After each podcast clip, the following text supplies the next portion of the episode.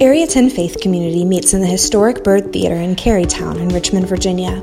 As of August 2nd, we have resumed in person worship services on Sunday mornings at 10 a.m. We are committed to the health and safety of our families and will continue to offer our simultaneous live stream at youtube.com slash area 10 faith community. We hope you'll join us at the Byrd Theater again soon, but in the meantime, we're providing the best possible online experience we can for you. Now, on to this week's message. Do you remember when you were little and you first got to do a coloring page as a kid? So, usually your parents or someone, they get you a book or a page or happen in school or somewhere, and they put this coloring page in front of you, and it's going to be like a flower or a sunset or something like that. And then you would color. And I don't know if you remember this exactly, but if you've been around enough kids, uh, you know, at some point in your adult life, you've, you've observed this, but um, you really suck at it at first, right? Like they put a crayon in your hand or a crown, if you call them a crown. I don't know. I some of you call it, I don't understand that. Crayon in your hand, and you and you color it, and you're like all over the place. You're like you just take that red, and you're just like, and he's like, look at my picture, and you're like, great, you know, that's amazing how you did that. You colored over everything, and it's and and and you don't hang as a parent. You don't hang those on the fridge I mean, maybe you did. I don't know. We, I don't think we did with our kids because they're, they're kind of terrible. Like, you're way outside the line. It's like you weren't even trying to like color anything approximating the picture. As you get older, as you get more mature, you start to color inside the lines and inside the framework that has been laid out for you on the page. And it's like, oh, oh, that's pretty good. Like, well done, you know, and, and it starts to actually look like something and look good. Um, that, that is not just true of coloring, that is true of a lot of things of life. There is a, a given framework, a, a set of rules to, to, to, to, stick to. And when you stick inside of those rules and inside that framework, good things happen. When you go outside, bad things happen. Like, I'm a, I'm a big fan of soccer. I love watching um, the Premier League and the World Cup and all that. And it, one of the things I like about soccer is the simplicity of it. There aren't a lot of rules. One of, but one of them is you can't use your hands. Everybody knows this. It's a foot game, right? You can't use your hands. So if, if a soccer player during the World Cup or something, if the ball was kicked to him and he got near the goal and he just grabs it out of the air, not the goalkeeper, but anybody else, grabs it out of the air and then just runs to the goal, knocks somebody over, and just throws the ball into the goal and then runs around celebrating, everybody would be like, What are you doing? Like, that's not, I don't care how good the throw was. I don't care how strong you are, how fast you ran. It's not impressive because that is not the framework of the game. The game only works when you keep the ball at your feet. You start grabbing it like that, now we're not even playing the same game. Like, that's dumb. The reason we like Lionel Messi is because he can do amazing things with the ball at his feet. That's what's so impressive, right? It's true about coloring, it's true about sports, it's true about music. When you, when you sit down at a piano, um, it's, it's a great thing when someone has learned music, they sit down and they play something like that's amazing. Now, anybody can sit at a piano and bang out some notes. You can bang on the thing, and kids do, and, and whatever. But unless there's a framework around it, unless you're playing in a particular key signature, of which there are 12, one of the 12 key signatures, if you're playing in there, or if you're playing you know, in a certain meter, a certain time signature, those kind of things at a certain tempo, when you put all of those things together in that framework, it becomes music. And that's a good thing. We like that. But when someone's just banging on it outside the framework of music, it's just not that great. It's not that great to listen to. And, and I think this is true of a lot of things of life. There are parameters around things, there's a framework around things. And when we stay within those parameters and within that framework, we can really create some fantastic things. Um, and when we just try to decide that there are no parameters and there is no framework around things, then we create some things that are not so fantastic. And it just can end up being like noise. And we try to put it up on the fridge and say, Isn't this amazing? It's like, actually, that's not amazing. You're, you're way outside the framework. And I want to talk today um, uh, uh, uh, about the framework that is around sex. Um, sex and, uh, woo, and, uh, and sexuality, uh, identity, gender, like all of these things are a really big topic in American culture. And so I want to talk about them and, and, and talk about the purpose uh, uh, of those because I, I think the purpose around all of that stuff is not something we make up. It's not just like, oh, there's no framework at all. Let's just do whatever we want to do. Um, there, there is a framework around sex and sexuality that is given to us, I, I believe, by the Lord, and we'll, we'll get into that. Um, and, and I think it's, it, it works best for us um, when we when we stay within the boundaries that God has designed. Now, we're doing a new series starting today, and we're, we're going to talk about relationships, uh, healthy relationships. And, and one of the reasons, kind of two main reasons we're doing this. One is people really long for healthy communi- uh, communication, communion, connection with other people. Uh, we, we, are, we are designed to, to, to be interdependent, to, to want one another, to need one another, to connect with one another. We're designed for this. We are not designed to be completely solo people. Um, and so the, the, that desire is universal, not just in marriage and dating and all that, but just in friendship and everything. Like we're designed for community. And so we want to talk about that. And because one of the things we've seen over the last year with you know, different things that happen over lockdowns and challenges with extended family and political divisions and all of that kind of stuff is it, it, you see a, a, fragmenting of a relationship. And there's been a lot of that over the last year. People are, have, have ripped apart in some ways. There's been churches that have ripped apart, communities that have ripped apart, um, families are estranged from, from one another. I mean, there's been a lot of that kind of stuff over the last year. And so we want to talk about it. Some people uh, locked down with their spouse and they thought that was going to be a great thing, and it wasn't. And I, and, and, and I, know, I, I know marriages that have struggled over the last year. So we want to talk about um, things like sex, because it's a, a, a, big topic in, in some kinds of relationships. And we want to talk about marriage a bit. We'll talk about singleness. We'll, we'll get into all of this um, over the next five weeks or so. And the other reason we're jumping into this is because. Uh, we have been studying through the book of 1 Corinthians. It's a letter that Paul wrote to the church in the city of Corinth in about the year AD 54. And in this letter, uh, in 1 Corinthians, we're, on, we're, we're, now at 1 Corinthians chapter 5. And in chapters 5 through 7 is a lot of stuff that, that deals with those kind of topics marriage and singleness and sex and all that. And, and in some ways, it's some of the most, to at least to a modern reader, it's some of the most controversial stuff uh, written in the New Testament. And um, I, I want to get into it. Now, and the point of this and reading it is not to be controversial.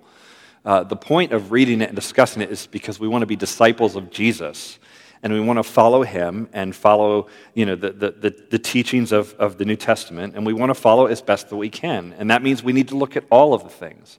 Following Jesus and being a disciple of Jesus is not just about praying or fasting or having faith or being generous or being kind or serving or any of those things. I mean, all of those things are good.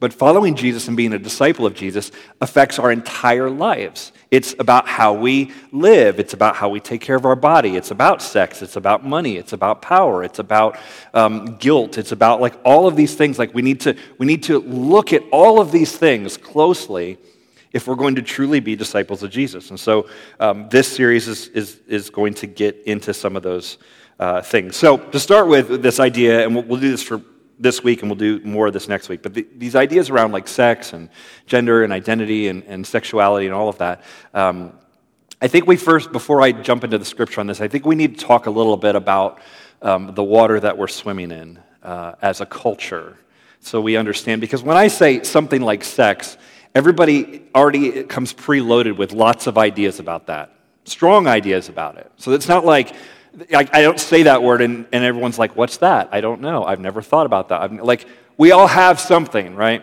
So I want to talk a little bit about where we're at as a culture with this idea, and we'll, we'll do a little more of this next week. Uh, I want to talk about the, kind of the water we're swimming in. You may have heard um, it's really a famous speech, and it's, it's quite good. David Foster Wallace in 2005 gave a graduation speech to the Kenyon College, and the title of his speech was called This is Water. And he starts by telling this little parable about fish, and it, maybe you've heard it. It basically goes like this that two, two young fish are swimming along in the water, and an older fish kind of swims by them, and as they're passing each other, the older fish looks at the younger fish, and he says, How's the water, boys? And the two younger fish kind of go swimming along and, and for a moment, and then eventually one of the, the, the, younger fish, one of them looks at the other one and he goes, What the heck is water? And the idea was, right, that, that we are swimming in something and, and we're in it and, in, and, and we don't even recognize that it's there. The older fish recognized, he had the wisdom to know that we actually are in something. But, but when we're swimming in it, we don't necessarily know that it's there. So I wanted to talk a little bit about when it comes to sex and sexuality, those kind of things. Um, how did we get here? We all have ideas about those things, but how did we get them and what are they in our culture? What are the assumptions that have been handed to us by culture? Um, how, how, do, and how do, we, how do we get them? Um, we, we have beliefs about morals and ethics and values and obligations and those sort of things. And, and if you look at the history of the world, and, and this isn't me as the older fish telling younger fish about the water. Like I'm learning this as I'm as I'm going, and, and I've been reading up on this stuff and reading from some wise, trying to read from some wise people on this. And one of the things I, I was reading, they, they were pointing out that historically, morals and ethics and values um, in the ancient world, you might say they come to us from the gods or like fate or something like that. The, the Oracle of Delphi says this, and therefore we believe this. And so we would, we would take our cues from the gods or fate. Um, after that, you had sort of a Judeo Christian ethic in a lot of the Western world where our beliefs, our ethics, our values are determined by God and given to us by the scripture. This is what God says, therefore we live underneath that. And then recently, and I'm talking about in the last 200 years, we have shifted away from my values, my ethics, my beliefs are determined by something else out inside of me that the world has sort of got this idea and it's giving it to me. And we have shifted to this idea that I create reality. I create what is good, what is right, what is moral, what is ethical. I decide for me and my, my people or whatever. Um, we, get, we all get to choose. Now, this started about 200 years ago. Uh, if, you, if you go back and trace the philosophers that kind of got us going on this, it's people like Rousseau and Hegel and Foucault and, uh, and Nietzsche. Um, they kind of moved away from the world has meaning baked into it and you are supposed to live underneath the meaning of the world. And they moved us to no, you create the meaning as, as you go. Individuals create it. We all decide things um, for, for ourselves uh, ethical things. And so uh, they, they, they brought us down that road. And then, in, really, in the last 10 years, if you add in on top of that things like media, social media, smartphone, advertising, all of it is designed to teach people, and, and I think in Americans and in the West, we, we feel this maybe more than anyone. We have been taught that you are the center of the universe. And that is really a new idea in the history of the world that, that you create meaning, that it is all about you. And you can see why we did it from an advertising perspective, because if I can get you to believe it's all about you, you'll buy my product and because I'm selling the thing that's for you. But this applies not just to advertising, it's, it's all sorts of things. When we have everything catering to our individual preference, you can see how this leads us to a world where we believe that we can create reality to, and we can manipulate reality. Reality is not something we have to live to, like it's objective and we just line up with it. It is something we get to create. And if we don't like it, we will make virtual reality. We'll make a, a separate version. Um, we get to create reality according to our own will and desires rather than it being something that we have to conform to.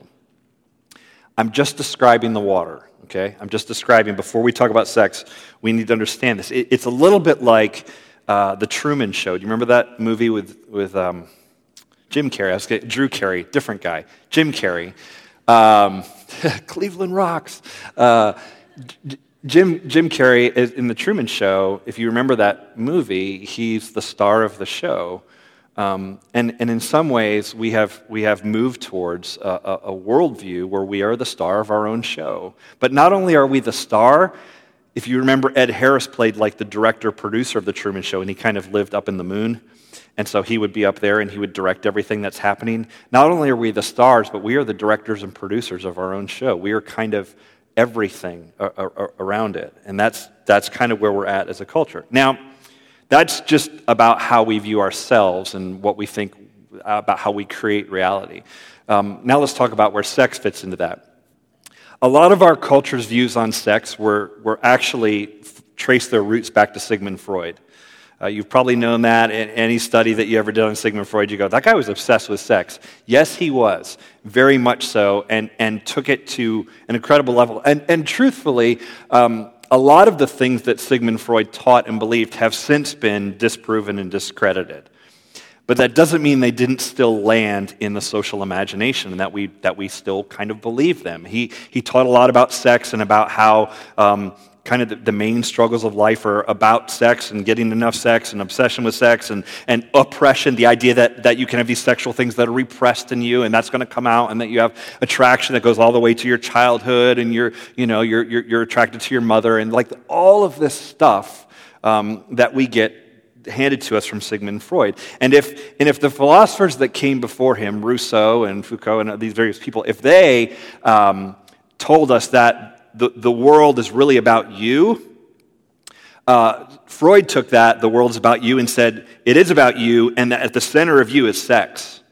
So he took sexual preference, ideas, uh, the desire for sex, and made it uh, not only are you the center of the world, but the most important thing about you is, is sex. Um, and, and so that's kind of how we got there. This is, as, a, as a culture, this is the water that we're swimming in. And we have pinned morals and values and ethics and obligations and sex. We have pinned all of that onto ourselves and our, our own individual preferences. And because we're pinning things like that to our individual preferences, we, we end up fighting with one another a lot over these things and have a lot of challenges in culture because our individual preferences inevitably are going to come into conflict with each other. Now, the church in, at Corinth in, in the New Testament that Paul writes to, in the Roman Empire in the first century, is going to have is going to come out of a culture that has very libertine views on sex. They're, they're very um, sexually, we would, we would even say, like, whoa, that's a little much, right? Like the, the, way, they, the way they viewed sex in the, in the first century. Um, men in that culture would typically have a wife to, for the purpose of making children. And then you'd have a, a, maybe a mistress on the side for the purpose of just having sex for fun. And then you would have uh, maybe a sex slave, like a, a, which would often be a boy or, or a young person uh, as, as a sex slave that you would have. And then um, in addition to that, there would be temples to visit in kind of the, the, the larger Roman culture where you would go see a, a sex prostitute as a way of worshiping. Um, in Corinth was the temple of Aphrodite, uh, and the way you would worship Aphrodite is to, to have sex with a temple prostitute there. Um, it's actually the origin of our term aphrodisiac comes from that, that thing. So, so when Paul writes to the church in Corinth, that is the water they are swimming in. Uh, highly sexualized uh, culture with a, a, lot of, a lot of stuff going along. And then Christianity comes along in the Roman Empire and lives different to all that and actually challenges all that and, and really reshapes a lot of the ethic around marriage and sexuality uh, for, for millennia after that. So, 1 Corinthians, let me, let me pick it up. We talked about judgment a lot last week and, and where that was. Paul will talk about that more in 1 Corinthians 5. I'm not going to get too much into that, but I, I want to start where he, he starts 1 Corinthians 5, starting with verse 1. He says this It is actually reported, so remember he's responding to what he's heard is going on at the church in Corinth. It says, It is actually reported that there is sexual immorality among you, and of a kind that is not tolerated even among pagans, for a man has his father's wife and you are arrogant, ought you not rather to mourn? Let him who has done this be removed from among you. Okay, there's a word that's going to come up a lot sexual immorality. In Greek, this is the word, because this is written in Greek. We're trying to approximate a Greek word with an English word. This is what we do with Bible translation. And so the English word that words we're getting is sexual immorality. The Greek word is porneia, P O R N E I A, if we we're going to do it in English. Porneia. Earlier than the New Testament, the word porneia meant to sell, so it was referring to prostitution, um, selling of sex, that kind of thing. Um, by the time the New Testament is written, the word porneia has a broader usage, and it means everything outside of sex, like in a marriage context. So it would be um, it would be bestiality or it would be adultery, like you, you would think of adultery. It, sometimes it's translated as fornication. It would be homosexuality. It would be uh, all sexual relationships outside of the context of marriage, is, is kind of this under this blanket term of porneia, uh, which which translates in English as sexual immorality. And there's a type of that that he's describing. He said, So you've got someone in the church who is sleeping with their stepmother. And he's like, even the Romans think that's a little too much, you guys. Like, whoa, stop it. And, and, and he said, and then he says, and you're arrogant about it. In the church, you're sitting there going like, I mean, it's fine, you guys, whatever. Like, we're free in Christ. We have grace. We have freedom. It's fine. It's good. This is what they're doing, you know. That, that's cool. And Paul's like, actually, no, this is, this is really not cool. There's, there's a, and it's, it's interesting to me that there was a moral line even in the pagan world, that even, even the pagan world, they're like, yeah, that's, that's actually um, out of bounds. And I would say that that moral line, you're not supposed to sleep with your stepmother, that he's criticizing there, that they're holding the Roman world, basically, we, help, we still have that as a taboo in our culture today and say that's a moral line you're not supposed to cross unless you're like, I don't know, writing an editorial for the New York Times. But other than that, uh, most people would go, yeah, that's probably out of bounds. And Paul says, you're not supposed to celebrate this. You should be mourning this. You should, this is broken. Like, what are you doing? This is not clever. This is not, oh, it's diversity, and, and look at the diversity we have, and we have people who do all kinds of things. This isn't, Paul doesn't say, it's fine, you guys, you just, you do you, and you decide whatever you want to do, and that's fine, whatever's going on, whatever consenting adults want to do in their bedroom, it's a free society, you just, whatever. He goes, no, this should make you sad. Don't let your heart become so corrupted that you just can't even see how bad this is and how broken this is.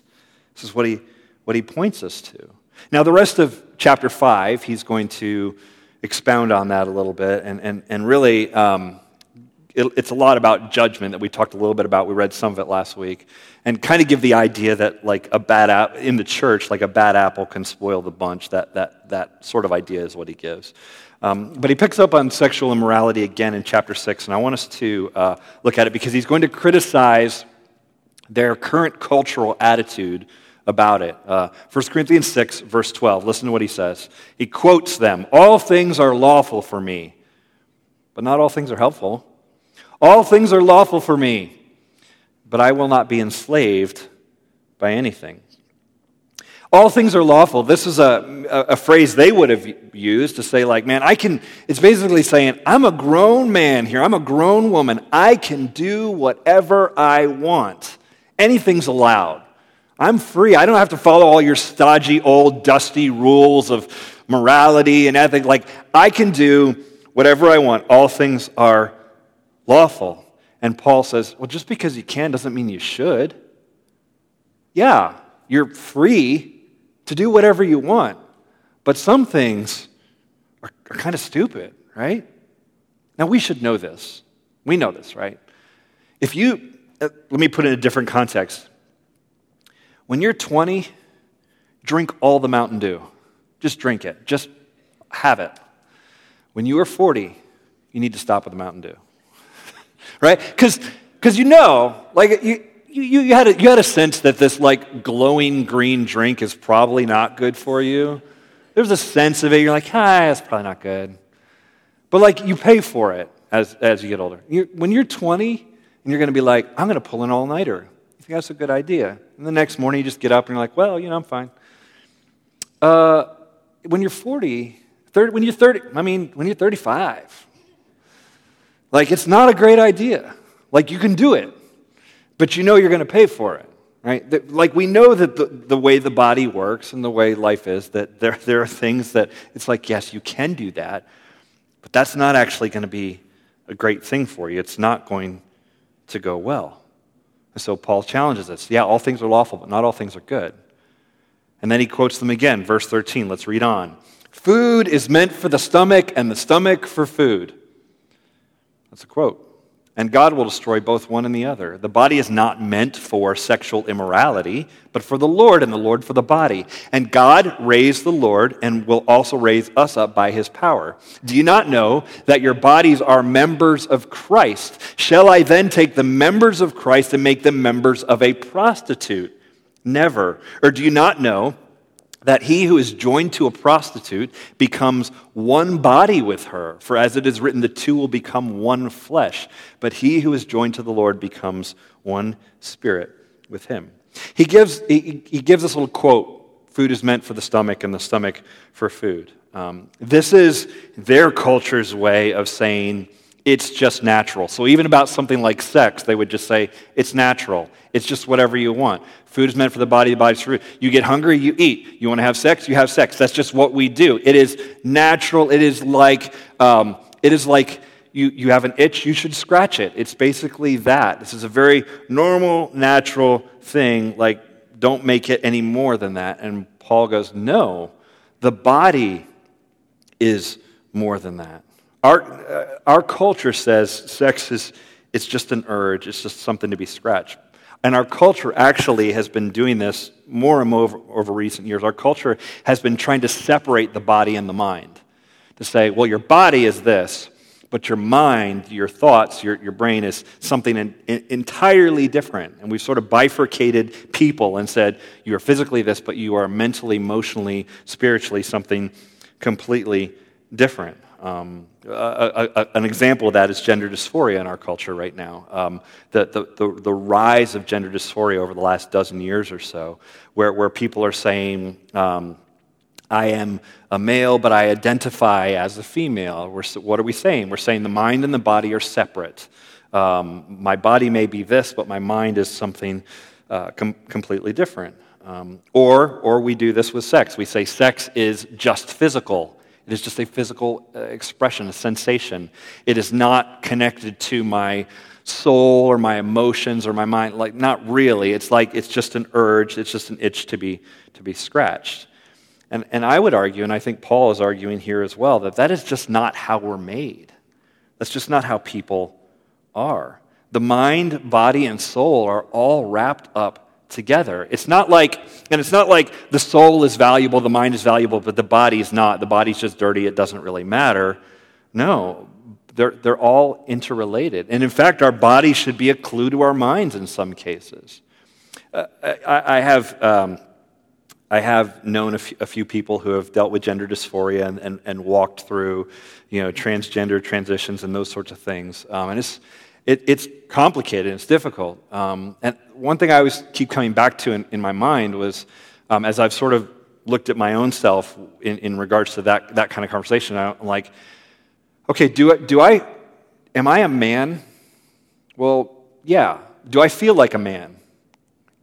I don't know, not, not necessarily. I feel like a person in there. I don't know how you feel when you look in the mirror. Like there's a person in here. Um, but, I, but when, I, when I go, well, am I a man? I, I look to the body for clues and go, oh, okay, yes, I, I am. I, like I, I, that's, that's, what, that's actually what I am. Um, and so the body can inform the mind. The body can inform the, the, the heart. The body indicates to me that I am male.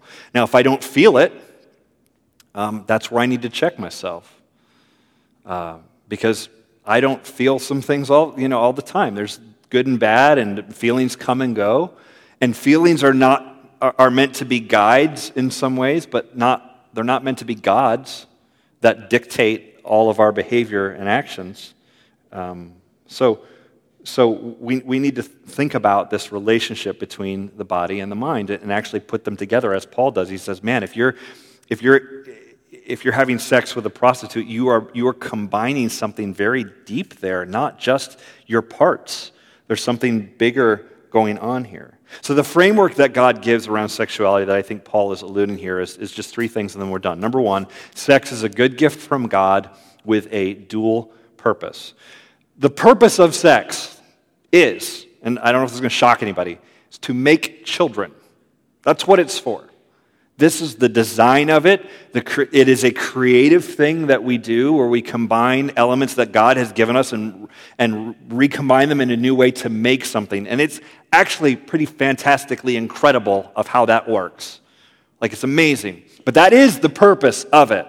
A secondary purpose, and this is from Scripture, a secondary purpose would be sex is designed to bond a couple together in marriage and draw them closer in, in intimacy and, and is something to be. Um, celebrated and, and enjoyed in, in, that, in that context. Um, and when we, when we take sex outside of that context and say, kids don't matter in this, and uh, marriage doesn't matter in this, it's really just recreational and fun, um, our bodies pay for that in, in various ways. Um, I, I, taught on this years ago on, the, in this stage, and, and I, um, I used this quote, and I want to use it again. Uh, because it comes from Cosmo magazine. And, uh, you know, it, I, because I, it, it'd be very easy for you to hear what I'm saying and go, that's just like uptight preacher, the Bible, blah, blah, blah. It's, you know, prudish, it's Puritan, whatever. Um, listen to Carol C., what she wrote in Cosmo about how we use our bodies and sex. She says this What does this all mean? What it means, I think, is that despite the pill, legalized abortion, and economic freedom, our bodies are trying to tell us something. They don't necessarily want to be tossed around like lost luggage on an around the world plane trip. That's why maybe after a long night of good times with some guy, you go out for coffee in the kitchen in the morning, and something someplace inside your body feels like it could cry, feels like it could die. And it's not your body feeling bad, and it may not even be your heart. It's in the vicinity of your lungs, your solar plexus, where some Eastern religions say your soul resides. What is she getting at? I think she's getting at something like what the Apostle Paul is saying that there is something deeper going on here in sexual relationships. And you can't just throw that out to everybody and think that that's going to go well for you. Um, it, there's, there's something much more than a physical thing going on here, and we need to be careful with it. Listen to Paul again. Uh, he says this in verse 18 flee from sexual immorality. Every other sin a person commits is outside the body, but the sexually immoral person sins against his own body. Or do you not know that your body is a temple of the Holy Spirit within, within you, whom you have from God? You are not your own, for you are bought with a price, so glorify God in your body. Number two, sex is meant to be experienced within the context of marriage. Paul says, flee from sexual immorality. Run away from this because it's not going to go well for you when you are giving yourself out like this to other people and outside of the context that God uh, designed it. Run away from sexual immorality. And if you're going to run away from something, you need to run towards something. And what we run towards is, is sex within the context of marriage. Um, context matters, okay? If I said there's a fire in your house right now, well, we need some context on that, right? Because if, if, if there's a fire in your house right now and it's in a fireplace, that's good. It warms the house, crackles, it's fun to look at. If there's a fire in your house and it's in the kitchen, not as good, right? Hey, there's a fire in your house on the furniture. That's not good. Same thing, it's both, it's all fire, but context matters. And, and, and this is one of the things the scripture points us to the, the context for sex, the framework around it, um, it, it, matters. And when you move outside the context, you lose, um, lose the good things about it. Sex within, within marriage is creative, it is procreative, it makes something. Um, it is also done in the context of safety and trust and giving, not just receiving, and building commitment. Um, it, it, has those things around it. When you take it outside the context of and the commitment of marriage, sex then becomes um, something that can be unsafe without trust, without the commitment around it. It becomes all of these other things that, that puts it into not a good context for us. And so when God puts a framework around sex, he doesn't do it to ruin our fun. He does it because he knows how it works, he knows how we work, and, and he's putting a framework around it for our joy, for our good. He goes, I know how powerful this is. Keep, keep it in this context, and then it will go better for you. So that's number, number one. I, I want you to understand that. And number two, I want to say this because I, apparently preachers have never said this or something.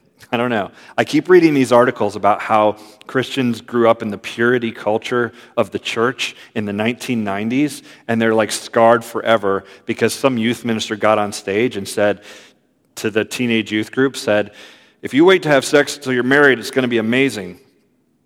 That is not true. So let me just say that, okay? Um, yes, sex belongs within a context, and it belongs within the context of marriage. That is not a guarantee that it's amazing, okay? Sometimes it's regular, sometimes it's difficult, sometimes it's frustrating. It is not like a blank check of amazing. I don't know who told anybody that. It was probably some loose lipped youth minister back in 1998, and people still are hearing it. I just want to set the record straight. This is not a guarantee of bliss for the rest of your life. It just isn't. It's got challenges. It has ups and downs, good and, good and bad part. Like, it, it's, it's not perfect. So I, I think we need to recognize that. But it is within the context that God calls us to. And there's some really great things about that. Um, so that's that. And then, and then finally, let me just read you this text again. Or do you not know that your body is the temple of the Holy Spirit within you? Whom you have from God. You are not your own, Paul says, for you were bought with a price, so glorify God in your body. Last thing I want to tell you is this when we step out of God's framework for sex, he offers us forgiveness. Paul ends that section by saying, You are not your own, you belong to God. And he says, You were bought with a price, that Jesus died for you, uh, for your sins. And that should be a reminder to all of us that we are sinners and that we are broken and we need forgiveness, and forgiveness is costly. It's a, it's a big deal that Jesus dies for us. Um, and, and, I, and I wanted to end there because I think this topic kicks up a lot of guilt in a lot of us. Um, there's a lot of things I could talk about from this stage that would not move the needle for you. I could say, you really shouldn't murder because the Bible says don't murder. And you'd be like, check, not murdered. What, what else you got? Well, you really shouldn't steal because don't take stuff that doesn't belong to you, like it's bad. And you'd be like, I've never stolen. I've never shoplifted. I just, I don't steal things. Okay? I say, don't gossip. You shouldn't talk about people badly behind their back. And you would be like, mostly I don't do that. I'm, you know, I think we'd all be like, oh, yeah, I mean, pretty much. I don't, you know, like I try to watch what I say you know. So there's so many things, like I say, that like it might not land close, close to, to the bone, right? But when you talk about sex, everybody goes, uh, I mean, yeah. Uh, like, yeah, there's some, mm-hmm. Because we all have, ha- have or have had that addiction to that thing. We, we, we have that night that we wish we didn't have. We have that story we had things that we've done that we, we hadn't done. We have things that happened to us that were awful. Like we, we have a connection to this topic, and it's, and it's deep. Um, and, it is, and it is a big, a, a big deal. You have something that you're like, man, 10 years ago, five years ago, last year this happened, last week this happened, last night this happened. And you're sitting here and you go, oh man, you talk about sex like this, this like brings up the guilt and the shame, and it sort of washes over me. And I, and I understand that. Um, but I want you to know that there's nothing that you or I have done that can't be forgiven by God. And, and when He tells us to flee from sexual immorality, we're running to something, He is right there with us, cheering us on as we run. And so I hope in this church, this is a place that you can talk to someone and you can confess and you can find someone in your small group or a discipleship group or someone and you, you pull someone aside and you go hey this is what i'm dealing with. Can you i, I need to tell you about this. Can you walk and pray with me about this? Um, because i think there's a place for that here um, so our culture is uh, so messy on all of this right? It's it's all over the place. And we'll talk about it uh, a little more next week because I think our culture is sending confusing and conflicting messages about all of, all of these things. Um, and, it's, and it's pretty broken. And it's my hope that by talking about it, we will give others the courage to speak up. Uh, it's my hope that we will um, maybe handle it differently, that we will, um, we will walk differently than the culture around us, and that we will speak up courageously and say some different things than the culture around us and, and, uh, and, and maybe show the world that there's a, a, different way to be when it comes to uh, some of these hard topics around sex. Let's, uh, let's pray. God, give us the courage to confront whatever we need to confront from the scripture today, to, to, to dive into that idea and, and make some adjustments. God, if there's something we need to run away from, um, God, may today be the day we laced up the shoes, the running shoes, and we started to run away. Um, God, if there's things we're hiding from, I pray that they will be brought out into the light and we'll talk to a trusted friend and confess and speak up. And God, for the waves of guilt and shame that wash over us, um, God, I think guilt can be a, a, a, good thing from your spirit, prompting us and, and convicting us and telling us to change. I think shame is not how you work. I think shame is um, sort of like the chronic guilt kind of idea. And so I, I, I pray that that, uh, that has no place here, that we feel the guilt and conviction and we move forward and change. but we don't um, chronically beat ourselves up in, in shame. Um, God is a, topic, uh, a tough topic that, that touches all of us, and it's hard to navigate because of the water that we swim in. Um, but God, help us to sort of recalibrate um, our worldview on this so that we can align with the truth of how you made us. God, we know that in this and in, it, in all things, you, are, uh, you work for the good of those who love you, and you are for our joy and for our highest good. God, may we, may we not settle for less than, than what you have for us. In Jesus' name we pray. Amen.